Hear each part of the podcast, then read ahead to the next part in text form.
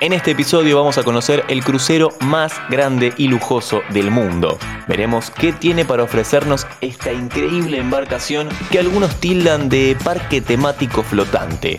Vení, acompáñame. Carry on. Ponete los auriculares. Este podcast tiene sonido 8D. El protagonista de hoy será Odyssey of the Sea, de la empresa Royal Caribbean, catalogado como el crucero más grande del mundo. Puede alojar casi 5.500 pasajeros y cuenta con una tripulación formada por 1.500 personas, pero a vos esto no te interesa. Lo que querés saber es qué tiene por dentro esta bestia del mar, así que entremos. Por supuesto que tiene las cosas de todos los cruceros, piletas, sí, más de una, varios pisos, lugares para comer, boliches, con una particularidad, en un rato hablamos de eso, pero también tiene cositas más curiosas. Estamos caminando por uno de los pasillos y mirá, Ahí tenemos un Starbucks, muy cerca de todos los otros restaurantes, tiene varios locales y de todo tipo, incluso hay joyerías. Si justo te pintó hacer una propuesta de matrimonio, bueno, ahí tenés donde comprar el anillo. Tal vez no sería la opción más barata comprarlo dentro de un crucero, pero ¿quién soy yo para meterme en la economía ajena, no? Pero acá viene lo interesante porque no todo es sentarse en una reposera y tomar sol. Tiene algunas actividades más movidas.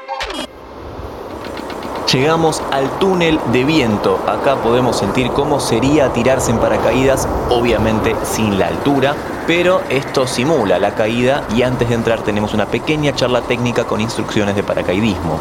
Existen varios de este estilo en otros lugares del mundo, en Buenos Aires inclusive hay uno. Pero hablando de simuladores, vení, que tenemos otros. Bueno, en verdad hay varios y muchos tienen que ver con la realidad virtual. Caminamos un poco y encontramos el simulador de surf. Pero nada de realidad virtual ni nada de eso. Es una tabla de verdad con agua de verdad que vas a tener que surfear. Por supuesto, dentro de una pequeña pileta con movimiento de agua artificial. Es como si fuese un toro mecánico, pero parado en el agua. El crucero tiene muchos rincones por recorrer y cualquier tipo de comida que quieras. Estamos saliendo de nuestro camarote que como dato te cuento que la puerta se abre por medio de una aplicación en tu celular. Me gustó el detalle. Pero obviamente que este crucero tiene diferentes opciones de recorrido y dentro de esas opciones hay varios puntos a destacar.